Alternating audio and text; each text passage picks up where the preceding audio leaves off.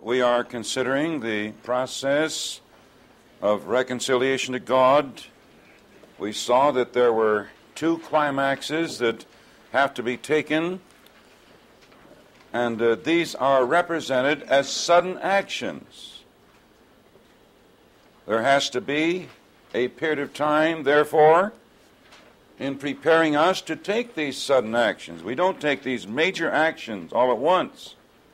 We said that saving faith is the greatest event we're ever going to make in our lives. Number one decision, because this involves total personality. Every other decision of life is not quite this important or involved in our whole lives. But since Jesus has given his all to own us, salvation is a willingness to be owned. And he can't own us unless we're willing to have him own us. And so here are the two great climaxes that introduce us in this precious relation with God. Uh, we might say that repentance is the first half of saving faith. And we may say that saving faith is the last half of repentance. Repentance has the idea of a turning from our former way of life. It is a putting off of the old man or the old way of living. This is the negative part. But we can't turn to a vacuum. And so, as we decide that our former way of living is completely wrong, and that God is showing us what is the true way of living, we turn away from our foreign way of living, and then we tur- turn to the new way of living. And we put off the old man, represented as a past tense. We put on the new man. These are climaxes. And so before these great climaxes occur, as we've indicated, there obviously has to be some kind of a period of time. We can't say how long this is. And it's so merciful of God not to demand any particular length. He could require us to spend a whole month thinking about our sins, couldn't he? He could send us away with a whole notebook to fill with everything we can think of that we've ever done wrong. Then he could say, You come back to me after a month and then show me what you have evaluated, and then I will consider whether I'm going to be merciful or not. This is not the heart of God, is it? I'm sure He's dealt with you like He's dealt with me. When there's evidence of a sincerity of heart, God can't wait any longer to bring us into His precious heart, to once more restore the fellowship that He created man to enjoy. So we had said in the beginning of both of these sections, this repentance and saving faith, a condition is something agreed upon as a requirement to fulfilling some blessings that God wants to give it. It's not that for the sake of which we say something is done, but rather that without which that something cannot be done. So there's no merit in repentance. It is to sit down and think things over. And I have no idea why uh, there has come theological systems which supposedly have no place for repentance. How do you ever consider reconciliation to God without sitting down and thinking things over? It would seem so obvious, wouldn't it? And so plain. Now we were considering uh, why repentance is necessary. And we had come now to a very, very important issue, which I asked that you would begin to consider in a previous lecture because of its immense importance.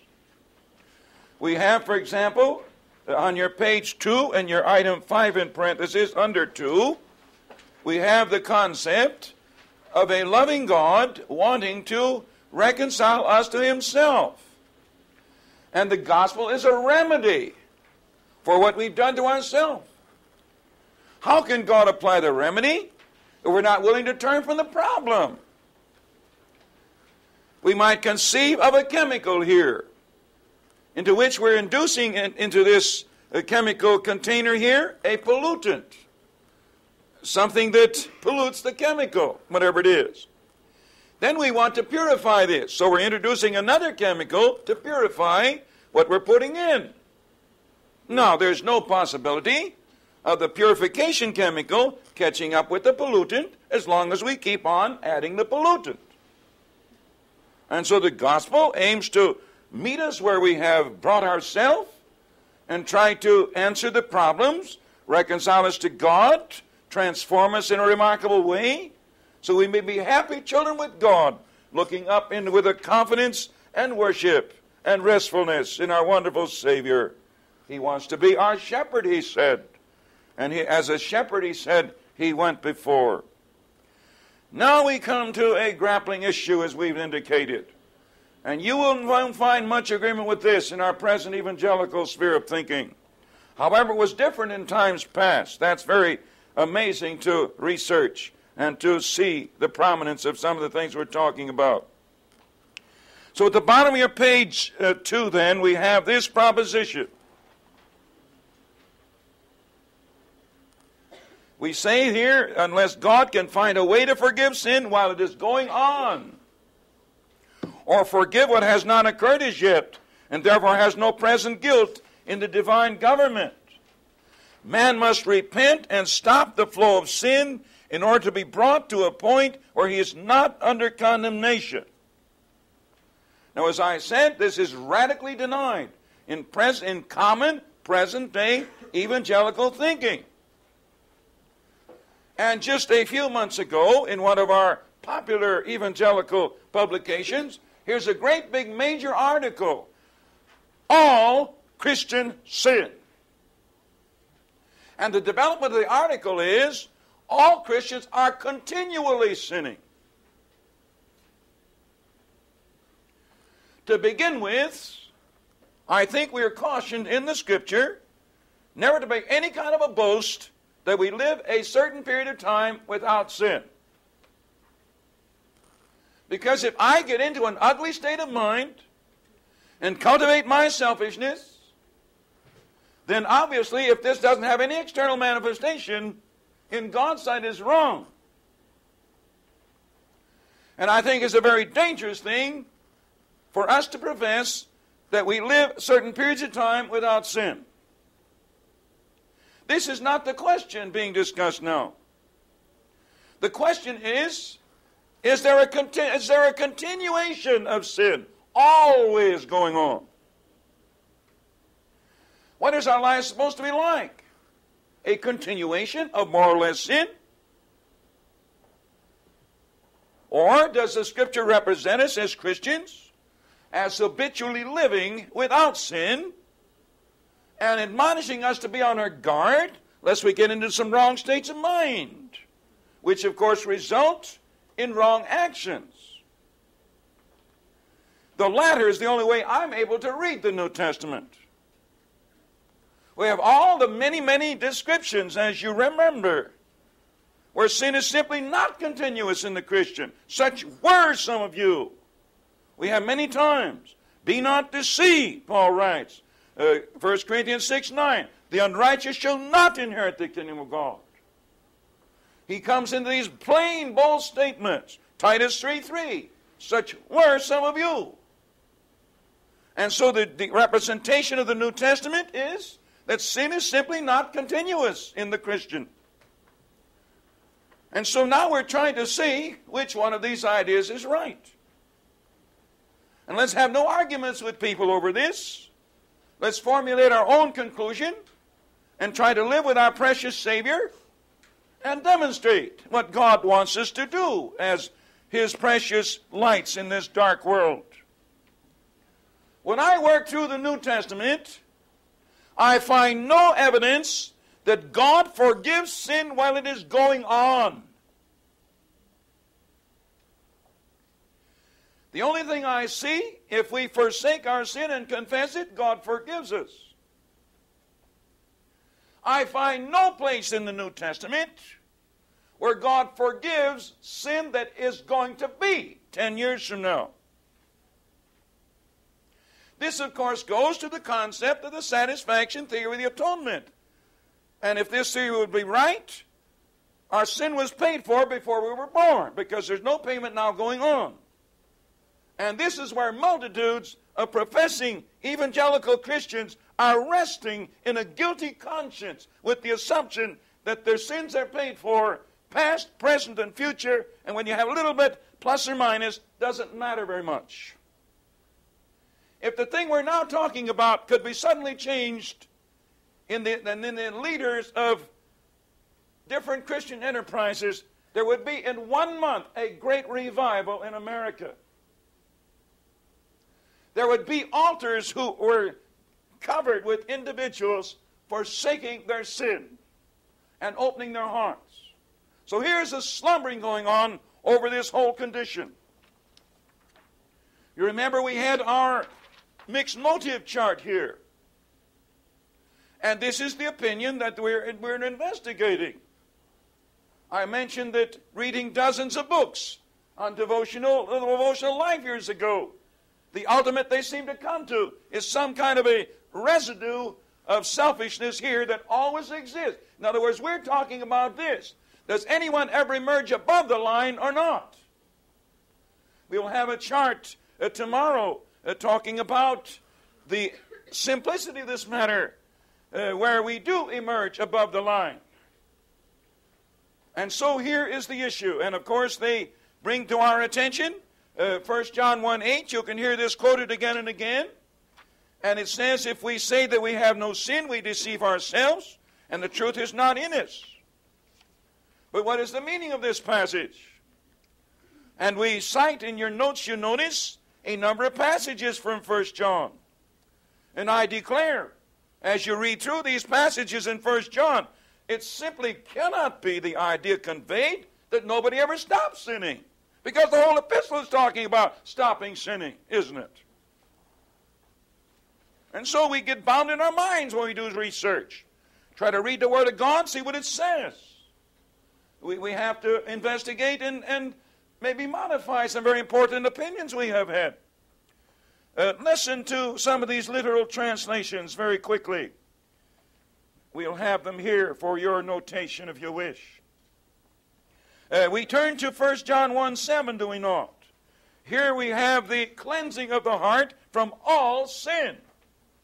Obviously, if there is a cleansing from all sin, it must mean that we stop sinning. Do we all understand the problem? Is sin intermittent in our lives or is it continuous? And God's design is that it should be rarely intermittent. It should be the very great exception and not the rule. There's no conceivable way I can study the New Testament and see that sin is the rule. And, and Christian growth means that we're going to learn to avoid these exceptions. We're going to learn to abide in Christ so we have victory. When we get some wrong thought process coming in our minds, we're going to see them right away and say, No, that's wrong. I spent one minute thinking about this, Lord, and that's wrong. So, in my concept, we ought to be humble before God and give God every benefit of every doubt. And if we get into a selfish state of thought life, which is so easy with all the approaches we have, your television advertisement, all the advertisement, newspapers, all the influence of the world tends to pollute our minds, does it not, with selfishness? Because here the people are living in the flutter of selfishness. And we don't want to have any part of this as Christians. So we're in a situation of temptation on every hand, are we not? To begin to have some wrong thoughts. And if we don't direct our minds and walk in the Spirit, we're going to have these wrong thoughts.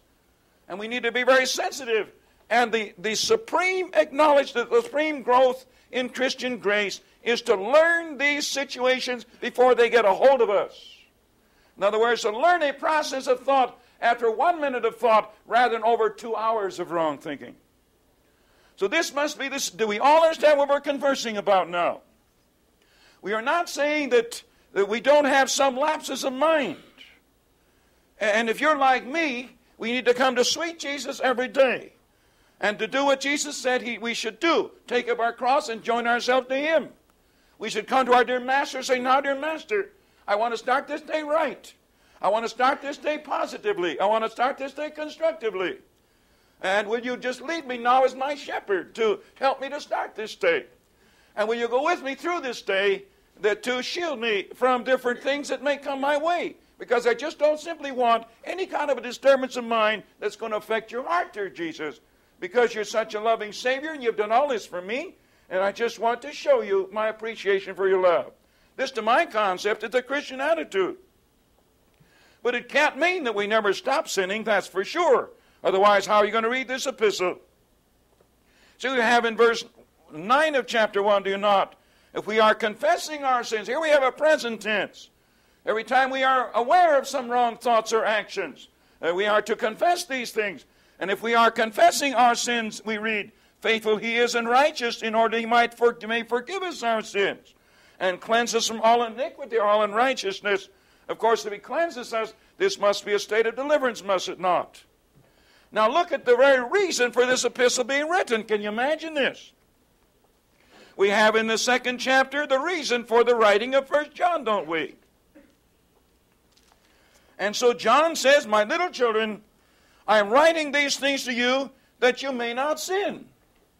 And if anyone sins, if anyone should sin, this is not an indicative mode, of course. It's a subjunctive mode. It's not when anyone sins, but if anyone should sin.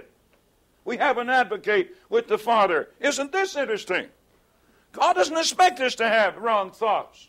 He doesn't expect us to have wrong actions. And to live a Christian life is not to live on a ragged edge of some kind. It's not to live in a glass house of some kind. It's a reasonable life. It's a balanced life. God's a wonderful God, isn't He? He has a part for all of our creative experiences if they're in the right place, in the right proportions. This is the beautiful concept we see of the Christian life. This is what we call the reasonable requirements of God. Many would imagine that the requirements of God are so rigid that there's no place for humanity in them. And so they would say we sin in thought, word, and deed continuously. Now, the first epistle of John is written, so we shall not sin. The reason for its writing. And we, as we said, we have a subjunctive mode if anyone should sin, not when anyone does sin. We, we go to verse 17 He who is doing the will of God is abiding forever. We go to verse 29 Everyone who is doing righteousness and so forth is of God, is born of Him. Uh, we go to chapter 3, and here we have some very, very penetrating verses to be sure. We come to verse 4, where we had the clearest definition we thought of sin a state of lawlessness, a refusal to conform to what is true. Then look at verse 6. And here we have the simplicity of this statement Everyone who in him is abiding is not sinning. That is, when we have a reasonable approach, when we have before our minds a proper perspective, when we are in reverential attitude toward God, we're in reverential attitude toward each other, and as far as we know, we're trying to live a balanced, sensible life. The Titus uh, 2 11 to 14 has a beautiful translation. Let's live sensibly. This is all God wants. We live sensibly. And when we're living a balanced life, as God gives us, our heart does not condemn us. And this is what uh, John is writing about. He who is abiding in Christ is not sinning. So, just as clear a statement as is possible to write, isn't it? And look at verse 7 He who is doing righteousness is righteous. Verse 8 He who is doing sin out of from the devil is. We're just trying to give these elementary verbal ideas here and the tenses. Verse 9 Everyone who has come to be begotten out of from God, sin is not doing, and he's not able to be sinning. We render this perfect tense with the idea of a duration, come to be. This is the idea of this tense. It has a duration of some kind, it has a climax of some kind, it has the continuation. So, come to be, begotten. Trying to convey the duration idea of this tense and trying to convey the climactic idea of this tense. And what's the result of this? Sin is not doing. Where verse 9, everyone who has come to be begotten out of from God. Here's our little preposition again come to be begotten out of from God. Since God is love, of course. What happens? Sin is not doing, and He's not able to be sinning. That is, we can't go on living like we did before because the Holy Spirit is in us and He's working against us as we go uh, in a wrong matter of thinking and so on. And so you can't go, and anyone who can go back and live the way they did before has never met the Lord, of course. If we're so foolish as to go back and live in our former pursuits, we have to work at it. We have to resist the Holy Spirit. He goes with us, of course. This is not an in and out salvation we have with God, is it? And if we get in the wrong state of mind, wrong state of action, Jesus is there with us, and the Holy Spirit is with us. My little grandson one time had a moving experience with God. I can't take time to tell it all. But he said, he's about five years old, he says, Jesus frowned at me last night. And so here is a manifestation of how the Holy Spirit moves us, isn't it? And can you think of anything more damaging than the frown of Jesus? And when Jesus looks upon us in our inner countenance and corrects us, how deeply it wounds us. In other words, Jesus is not quick in his action. God, God's long suffering, and the very long suffering of God hurts us, doesn't it? And so, this is the beautiful concept we have. And if we have these lovely experiences with the Spirit of God, we can't go back and live what we did before. We have the Spirit in us, He's grieved. There's a solemnness here. We have Jesus interceding for us. We don't deserve this, interse- in this intercession. And so here we have God with a sorrow coming upon us. And our shepherd is sorrowful when we don't have spring in our steps to follow him, but lag behind. And so we see the beautiful picture relationship. Verse 10 Everyone who is not doing righteousness is not out of from God. Just as clear as could be. Uh, chapter 4, verse 5, uh, verse 4, I should say, I should say 5 4. Whatsoever has come to be begotten out of from God is conquering the world. Everyone who has come to be begotten out of from God is not sinning. These are present tenses, is not practicing sin. And so I don't know what could be clearer than these statements in this epistle. We go to 3 John verse 11. He who is doing good out of from God is, or he who is doing evil has not come to be seeing God. We try to represent these particular tenses in this manner. And so we see that the scripture indicates that forgiveness is a reality. God doesn't say anything mysterious about it. Where do you read about forgiveness of present sin? Where do you read about present forgiveness of future sin? You don't read about it that I can ever find. And when God talks about uh, forgiveness, like Jesus said, thy sins be forgiven, go and sin no more. This is God's idea, isn't it? I've been so merciful to you. Now don't take advantage of me since I've been so good to you, but continue in a sensitivity toward me. And so we need to rethink our simplicity, do we not? And see how beautiful and how lovely God wants to help us and meet with us. And He can't remedy our situation. He can't give us the pure, beautiful purity of mind, beautiful perspective of the values of life, the beautiful relaxation that comes from our happiness with God and the lovely times we have with each other when we are together in our concentration upon God and His lovely position. These are the beautiful things God wants to give us, is it not?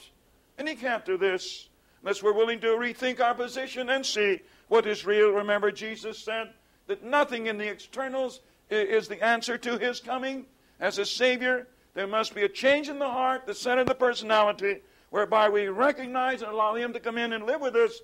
And all He wants to do, of course, is to bless us and give us relaxation so we be happy little children in His place and it's so good to be little when we see the greatness of God, isn't it? How unthinkably beautiful this is.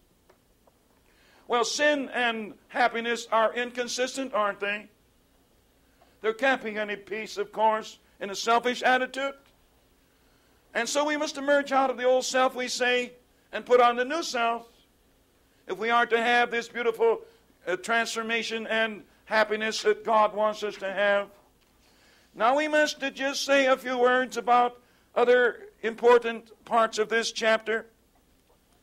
We have in your item three, has repentance always been required, and is it now required as the first condition of salvation? And we say there's been no change in the conditions of salvation all the way back to Adam and Eve, and as long as we're in this world. I understand. I've been taught the dispensational systems and so on. And there's supposed to be some radical changes in the requirements of salvation in this age. But where do I find this reinforced in the scripture? I can't when I went to see just what it would have to say. So there always has been the requirement to rethink our position and to see a turn to God in truth. There always has been the commitment of faith so there's no changes whatsoever in the conditions of salvation. Tomorrow we're going to have a blessed time to be sure as we begin to try to evaluate all the wonderful thing God wants to do for us in this age. There's a great enlargement of blessing that God wants to give us in this age. But there never has been any change in the conditions of blessing. There can't be. Certainly, there's going to be reconciliation, has to be a meeting of the minds, doesn't it? And as we've said, either God's got to come to our level, we don't want that for sure, or we have to come to God's level of intelligence. And we see that intelligence and truth is the only possible scheme of any kind of happiness. So God can't have any other procedure, can He? And look at the scriptures we have in this area, and these are very selective. As you go through the many, many scriptures in the Bible to this effect, it's astonishing how much the Bible has to say about this matter, isn't it? Now, uh, we can't uh, read hardly any of them in the time we have. Uh, we need to just evaluate uh, some of the main things. You have the great Old Testament passage on this matter, Isaiah 55, 6 and 7, isn't it? Here we have this sacred prophet getting his great enlightenment from God and pouring out these intimate things that have endured so long. He says, Seek ye the Lord when he may be found, call upon him when he is near. Let the wicked forsake his way, and the unrighteous man his thoughts. Let him return to the Lord. He will have compassion on him and to our God, for he will abundantly pardon. So God wants to abundantly pardon, but he can't do this as long as we're running away from him. And so we need to stop on our tracks and listen to God's approach to us and see what is God is trying to convey to us. And it is we who must forsake our wrong way of life before God can begin to bless us, for sure. We have uh, we talked about Ezekiel 18, 30 to 32. Make yourself a new heart for why would you die. And of course, the new heart is a new choice, a new, a new directive of our lives as to where the supremacy is going to be. And so this is an absolute necessity, is it not? If there's going to be this lovely presence of God in our hearts and lives. We just look at a few New Testament passages in, in review. We have dear Jesus starting out his ministry as we've read. We have Mark chapter 1, uh, 14 and 15. And Jesus begins his ministry preaching the gospel of God. He says the time is fulfilled, the kingdom of God is at hand. Repent and believe the gospel. Have a change of mind, make your commitment to me, he was saying. In the 13th of Luke, uh, Jesus is referring to a tragedy that happened there, where apparently many died of some kind of tragedy. And then he said these words in verses 3 and 5. I tell you, no, but unless you repent, you will all likewise perish. Again, he repeats it in verse 5. Then the commission of Jesus was, of course, Acts 24, 47 there, talking about the atonement in verse 46. And then repentance for or unto remission of sins or forgiveness of sins should be proclaimed in his name to all nations, beginning from Jerusalem. So here's what the Savior said about it. We've talked to about Paul's commission. Uh, he commanded all men everywhere to repent. His words from God were those. He talks about in Acts 20, 21, repentance toward God, faith toward our Lord Jesus Christ. He summarizes his commission in the 26th of Acts. And this sounds exactly like John the Baptist, does it not? Because we have scholars seeing that John the Baptist preached repentance, but Paul didn't. Well, how do you put that together? Here is Paul's commission in verse 18. He said, God sent me to open their eyes, to sit down with people, to try to reason with them. And this is what the record says he did that they may turn from darkness to light and from the dominion of Satan to God, in order that they may receive forgiveness of sins. After they turn, of course, and, and an inheritance among those who have been sanctified by faith that is in me. We should all remember, always remember the freedom of Paul's will as expressed in verse 19. In spite of this great manifestation, he said he could have disobeyed this great manifestation. Then he says in verse 20, he kept on declaring to those at Damascus first, also at Jerusalem, then throughout the regions of Judea, and even unto the Gentiles, the same message that he was, what were they supposed to do? That they should repent and turn to God and perform deeds appropriate to repentance. Sounds exactly like John the Baptist, doesn't it? So there can't be any change in this, and, and here we have a present tense uh, to be repenting. It's not one thing we do, it's a change of attitude. It's such a change of attitude, we intend to stay this way. It's not any Sunday night procedure of pushing people over a climax of some kind. It must be such and something that's so comprehensive in our thinking, we intend to stay this way, do we not? And so we have the beautiful prescriptions there. Now, we can't say much about these other sections. We have spent a great amount of time trying to assemble the dear scriptures here. Uh, we, we mentioned that man must have a reverential attitude toward God, mustn't he? And certainly God can't have anything to do with anything else than this. Uh, then we must say that man must turn from a state of disobedience to a state of obedience, must he not? And we've read Romans 6, 16 to 18. Don't you know, Paul says, uh, according to our choice of obedience. This determines our salvation, our relation to God. Uh, we saw that Jesus summarized uh, our requirements here uh, in this renunciation of selfishness, didn't he? Uh, Jesus said, if we're not willing to forgive others, God can't conceivably forgive us. And he made that very clear. And God is no respecter of persons, we say. Therefore, it is our actions that determine what God is going to be able to do. And then we have a group of scriptures indicating that men must seek God in salvation. This is almost totally denied in many evangelical uh, proclamations. And look at all the scriptures we have, and I've got a lot more written in my margin here, where there has to be a, a response to God. In other words, God is seeking us, and we have to be willing to turn around and respond to His seeking. And, and to seek God as a result of His seeking us. And except for this attitude, there can't be any forgiveness. And so we have, we, we read Isaiah 55, 6, Seek ye the Lord while he may be found. And we have the publican smiting his breast, beseeching God to be merciful to him, the sinner. We have 1 John 1 9, if we confess our sins, if we get down before God and confess our sins, he's faithful and just to forgive us and to give us this wonderful forgiveness he wants to give us. What is not repentance, we say, it's not some kind of a remorse. We always had this. It's not a change of subordinate choices, and we tremble as we say that. We have all kinds of folks who now decide to go to heaven, and they're going to leave just as little as they have to, they think, to get there. This is a change of subordinate choices without a change of heart, to be sure. It's not a partial change of any kind, not a change in percentages from our chart we had before us, not a professed reversal, we say, under emotional pressure. Oh my, this will do no good. To have all this emotional pressure, will it? It's far deeper than this. There has to be a thought process, an acceptance of what is true. And God sends us forth lovingly to try to get people to listen to us in the name of Jesus and to really plead with them. It's not a, to merit salvation by trying to improve ourselves. This is the first thing we thought to do we have a statement of the words, a summary of the study of the different words used. We talked about the first uh, Hebrew word here to repent, and we saw that that had to do with God mostly.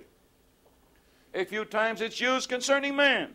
The common Old Testament word for repentance is to turn, to turn about, a return, a complete turn. There's no idea of a partial turn here. It's a complete turning about. And sometimes we have the word used several times in a single declaration here.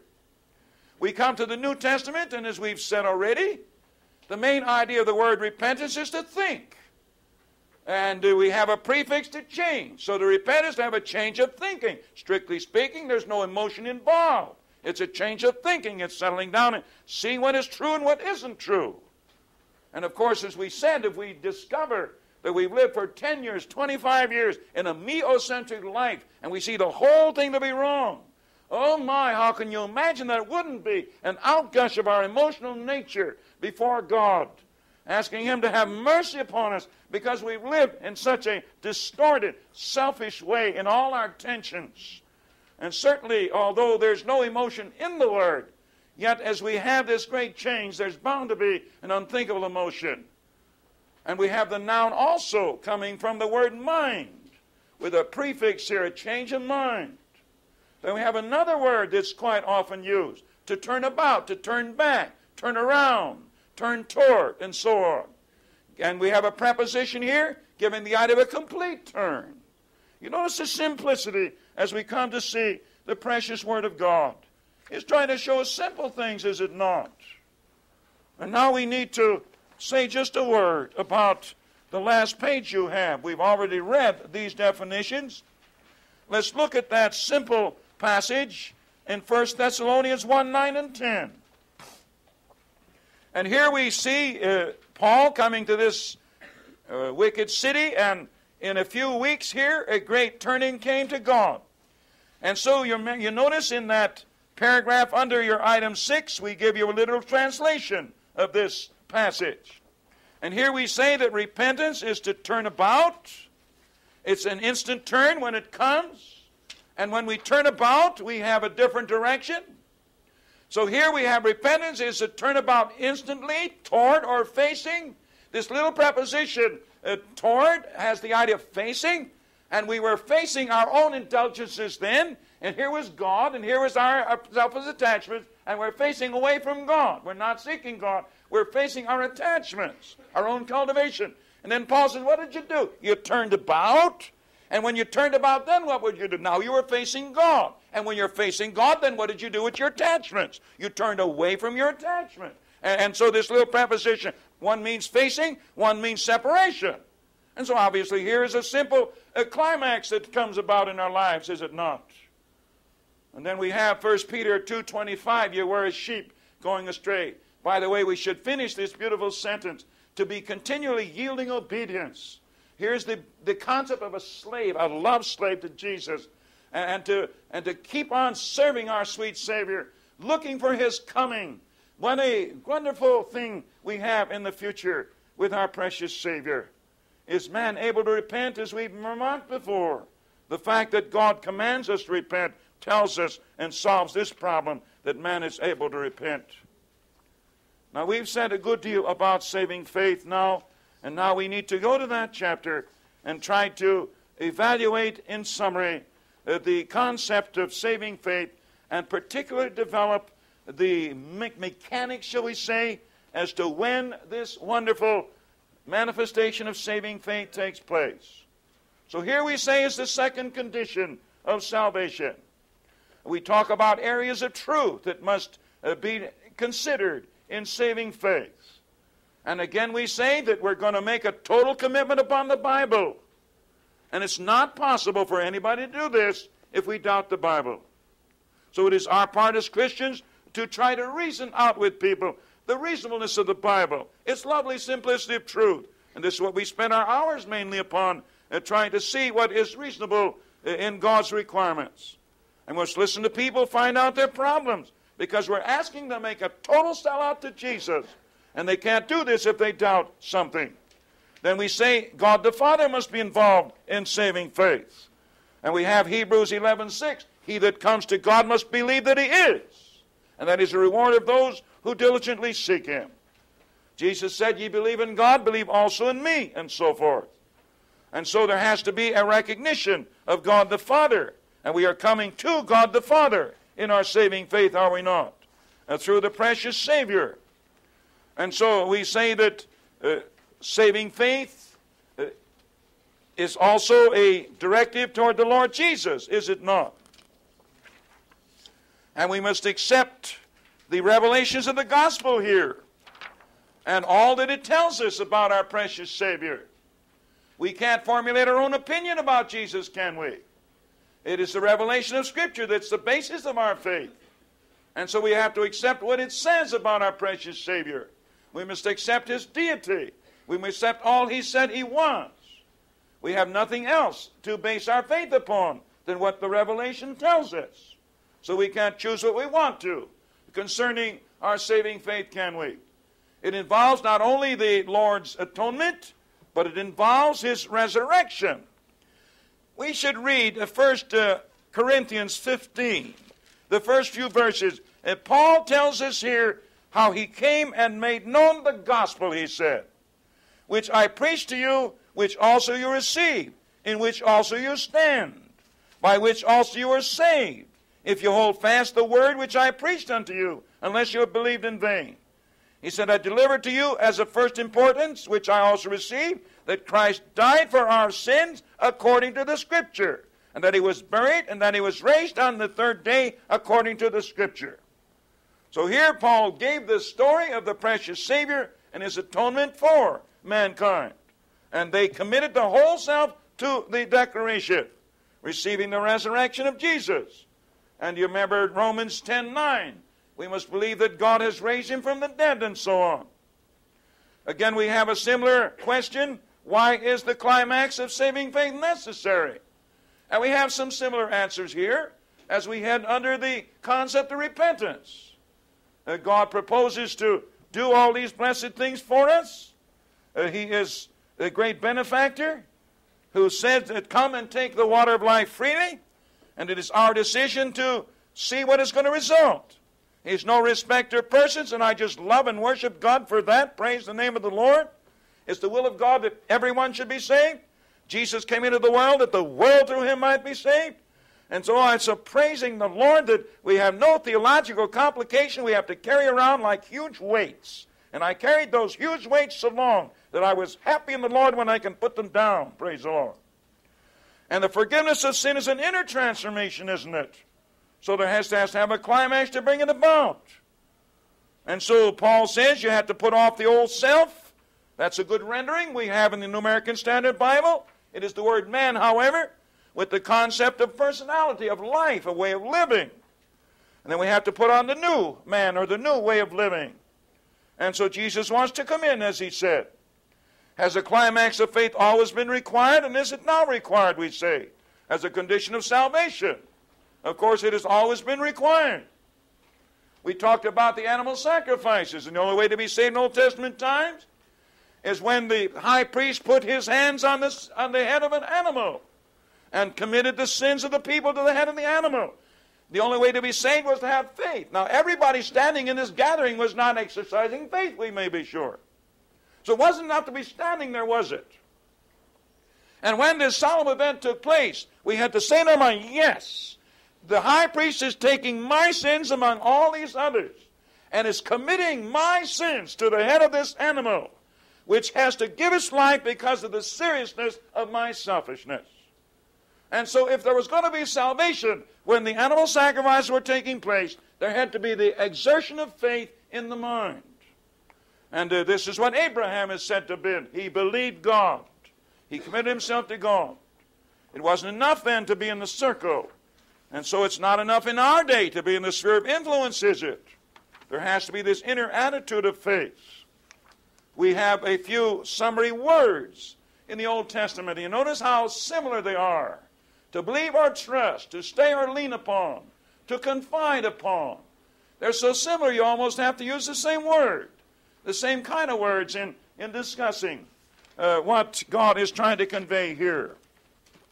We come to the New Testament words. And of course, the most important word is the word believe. And this is far more than it is generally thought. And we don't believe in what we're not willing to commit ourselves to, do we? Last year, it was 50 years ago, when probably one of the greatest daring achievements in aviation history took place. When Charles Lindbergh flew from New York to Paris in a little single engine monoplane Maybe you've seen some pictures of it. He was very disciplined person. He went to the factory and saw it assembled. He checked things over. His whole life depended upon this a little single engine plane, which would go about 150 miles an hour, a little slower to have a maximum fuel uh, economy. And now he's going to fly the ocean. Supposing now we were among the great gathering at New York airport there, and supposing he should say, How many of you believe I can fly the ocean? I'm sure a lot of hands would go up. Yes, we believe you can do it. Then supposing he should say, and point his finger to a person right there in front, I'm so glad you believe that I can fly. You know what? I've got an extra seat in my plane. And since you believe I can fly the ocean, I'll be so happy to have you with me to keep me company. Now, immediately you can see the reaction. You think, I'm going to risk my life like this. What was the answer? They believed he might do it. They didn't believe he would do it. We've all kinds of shallow concept of believing. We don't believe in anything we're not willing to commit ourselves to. When we get into an airplane to cross the ocean, we believe it, is going to get there. And I've never heard of any plane going down in the, in the oversea flight. So here we see the, the situation of believing. It's far deeper than is most generally thought, is it not? We have other passages as we go down the line here. We have faith or belief. We have to receive, give access to ourselves, to receive to one's, ourselves, oneself, to trust or be persuaded, to obey. You notice obedience is equated to believing. And we have read Hebrews 5 9. God is giving eternal salvation to those who are obeying Him. Obedience again, the noun. To trust or hope. To trust or hope again, having confidence. And then here is the great definition from the heart of Jesus. And whenever we want to understand what John meant by believing, we turn to chapter 6, do we not? And see what Jesus mentioned was believing. He gives us the idea in verse 51 I am the living bread, he said, which came down from heaven. If one eats of this bread, he shall live forever. And then he goes on to explain what he means by this. In other words, Jesus is taking an illustration, isn't he? We have to eat to sustain our bodies. And so he's trying to teach us we have to digest spiritual things to have a spiritual relationship. And so he says some very, very solemn things here. He says in verse 53 Truly, truly, I say to you, unless you eat the flesh of the Son of Man and drink his blood, you have no life in yourself. All such solemn words, we hardly can read them with proper respect. Then you go on in verse 54 and you and onward, you have some present tenses. He who is eating my flesh and is drinking my blood is having eternal life, and I will raise him up the last day. And so Jesus said, Unless you're willing to partake of me, you have nothing. How should we realize this passage? It must be like this unless you are willing for me to have all of you, and you are willing to have all of me that you can digest, you have no life in you. And so here in the Gospel of John, we have the explanation what it means to believe. It's a total absolute commitment. It's a total absolute sellout. It's not to believe our way to heaven. It's to believe in the testimony of God's truth and to make a total commitment. And so Jesus said, unless you're willing to have all of me, and you're willing for me to have all of you, you have no relationship with me. And isn't this beautiful when we really see the heart of Jesus in this matter? How can he ask for less than this? We can't follow the good shepherd and the false shepherd at the same time, he said. And how beautiful that he wants us to commit ourselves to him. And let's stress from beginning to end, dear friend, the beautiful intelligence of reconciliation to God. You often get the idea in many preaching that it's a very unhappy thing. How could this conceivably be? It must be a tremendous thing. It must be like a great cavern I've seen some pictures of. And I've been in some caverns that are very difficult in. I remember one time the guide said, Now it's not going to be easy to get in here. You have to go around these rocks and so on. But I guarantee you, you get in here, you're going to see something worth the difficulty of getting in. And then you get into the situation, they flash the lights upon the situation. We see the different formations of the rocks and the colors and so on. And my, what a situation this comes. And so Jesus indicated that the way into life was a laborious one, was one that involved our discomfiture, our rethinking of our position. But when we got in and Jesus turns out the light, turns on the lights of his presence. Oh my, we're glad that we went through this situation, and now Jesus is showing us the great dimensions of his heart. He's not going to show us the dimensions, of course, until we're there. Otherwise, this would cultivate selfishness, and we never arrive at a place where we be happy with the Lord. What is not saving faith? We can have some very great pains here as we talk about this not an intellectual state. We have all kinds of people who think by believing the facts of the Bible, this is saving faith. You can't have saving faith without believing the facts of the Bible, but the entrance into the facts of the Bible is saving faith, not merely believing it. If you were uh, five miles away from here uh, and you knew how to get this meeting, it wouldn't mean anything to know this if you didn't come with it. You may know the exact uh, way to turn and the way exact to get here, the steps you have to go through, and so on. You may know all about this. This may be factual knowledge. Unless you take action to your knowledge, uh, nothing is accomplished, is it? And so, why we need to reason with people, and we're not to believe that we're saved. Oh my! How could I could talk about this? I had four courses in personal evangelism at one time, and I was supposed to lead people in the assurance based upon their own declaration. Ask them if they accepted Christ, and they said yes. Conclusion: You are saved. Lead them into assurance. They're supposed to believe that they're saved. In other words, praise the Lord. You know you followed the direction to get to this room when you find you're in the room, don't you? We know we're reconciled to God when the, the light of God comes in our hearts. And here's the witness of the Holy Spirit, as we're going to see. It's not something laborious, is it? Not something we struggle into. It's the most natural thing we can think of. Not a partial commitment, we say, of some sort. Not a so called receiving Jesus as Savior and not as Lord. As many as receive Him for all He is not merely some kind of an emotional climax.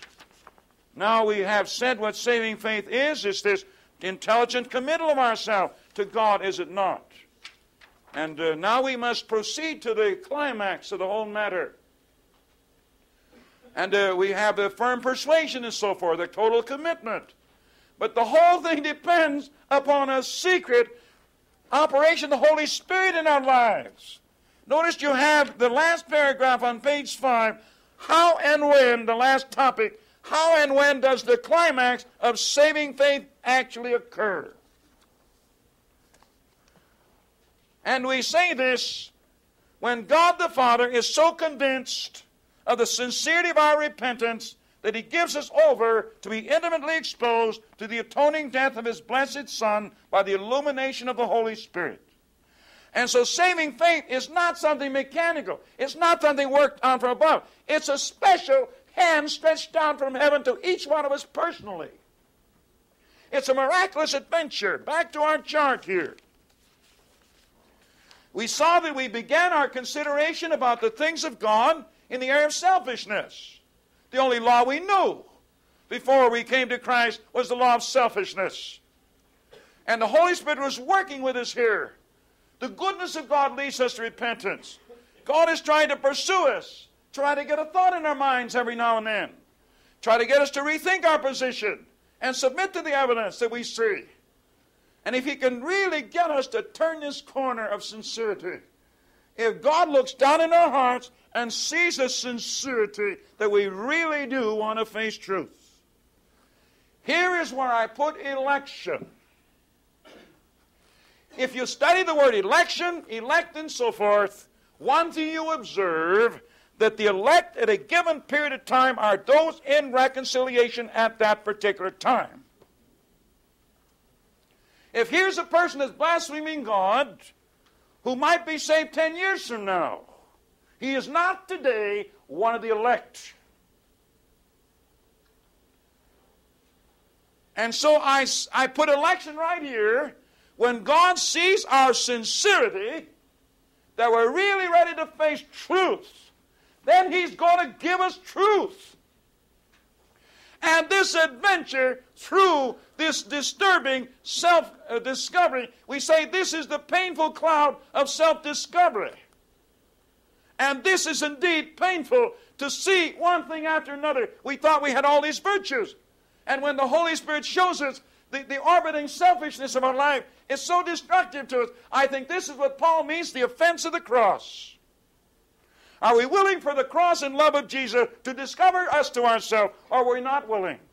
When God, oh, bless the Lord, we're talking about a sincerity now. We're talking about a venture now, praise the Lord.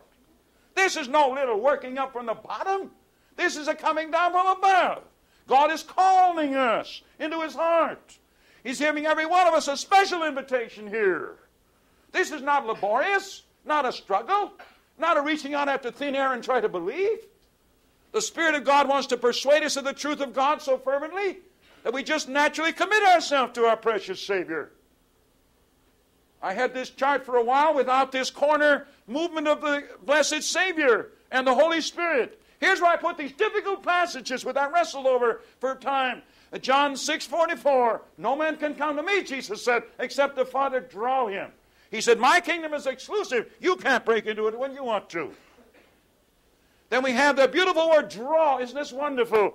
John's 12 32. Jesus said, If I be lifted up, I'll draw all men to myself.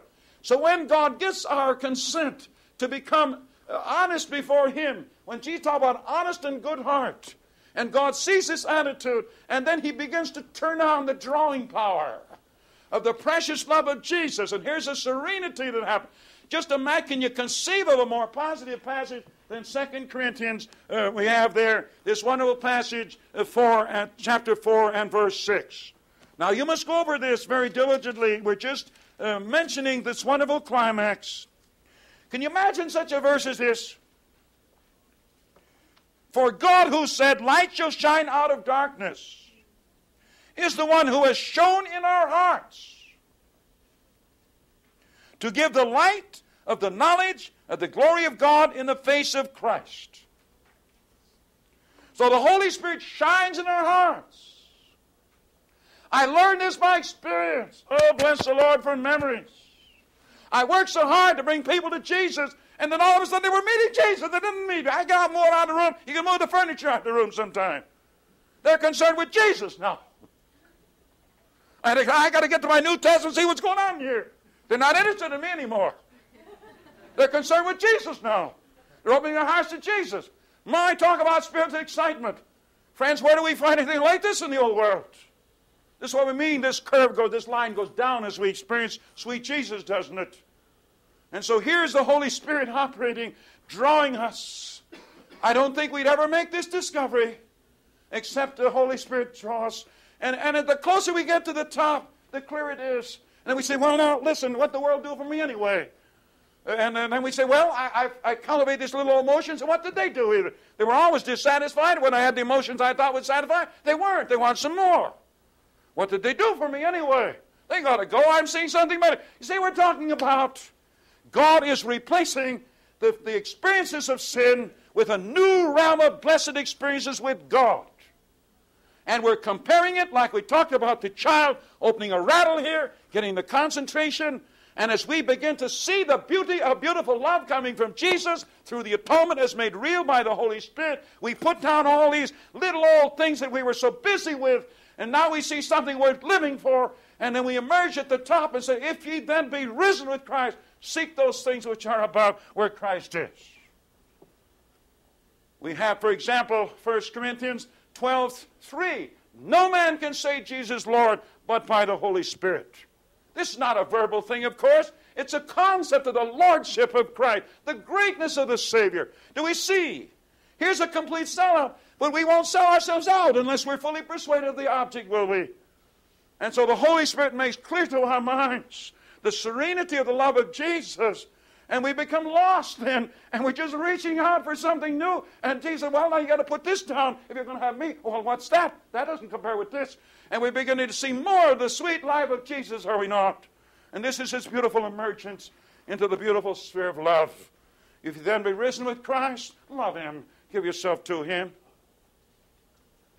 We might liken it like this supposing we were in a 10 story room at a hotel. And here we perceive that this door was getting hot. And we perceive maybe some smoke coming around the, the cracks. And we realize we're in trouble. We rush over to the window. We open it quickly, look out. Nothing but concrete down below. We see there isn't a conceivable possibility of living by jumping out that window. And, and we exclaim if there's anyone who could help us. And then we have some firemen of great strength and they hear our cry. Maybe we had turned away from the window again, and they, they, they heard, they saw us. So here they come with their big fireman's net, 25 foot net or something, and they scream to us, Come, jump, jump, jump. And uh, we looked out the window, we say, My, they're, they're strong. Here is a net that's been designed for this. And what do we do? We just jump out the window into the net. And this is saving faith. And the Holy Spirit makes real to us the serenity of the love of Christ. We're not going to jump, my friends, into something we don't see, and we're not going to see except God sees our sincerity. And so Jesus said, My kingdom is exclusive. I want you, but you'll have to join me. May God multiply our poor words into the great thing God wants to do for us. There'll be no excitement to compare, will it, to working with souls and see them occupied with Jesus and passing from death unto life.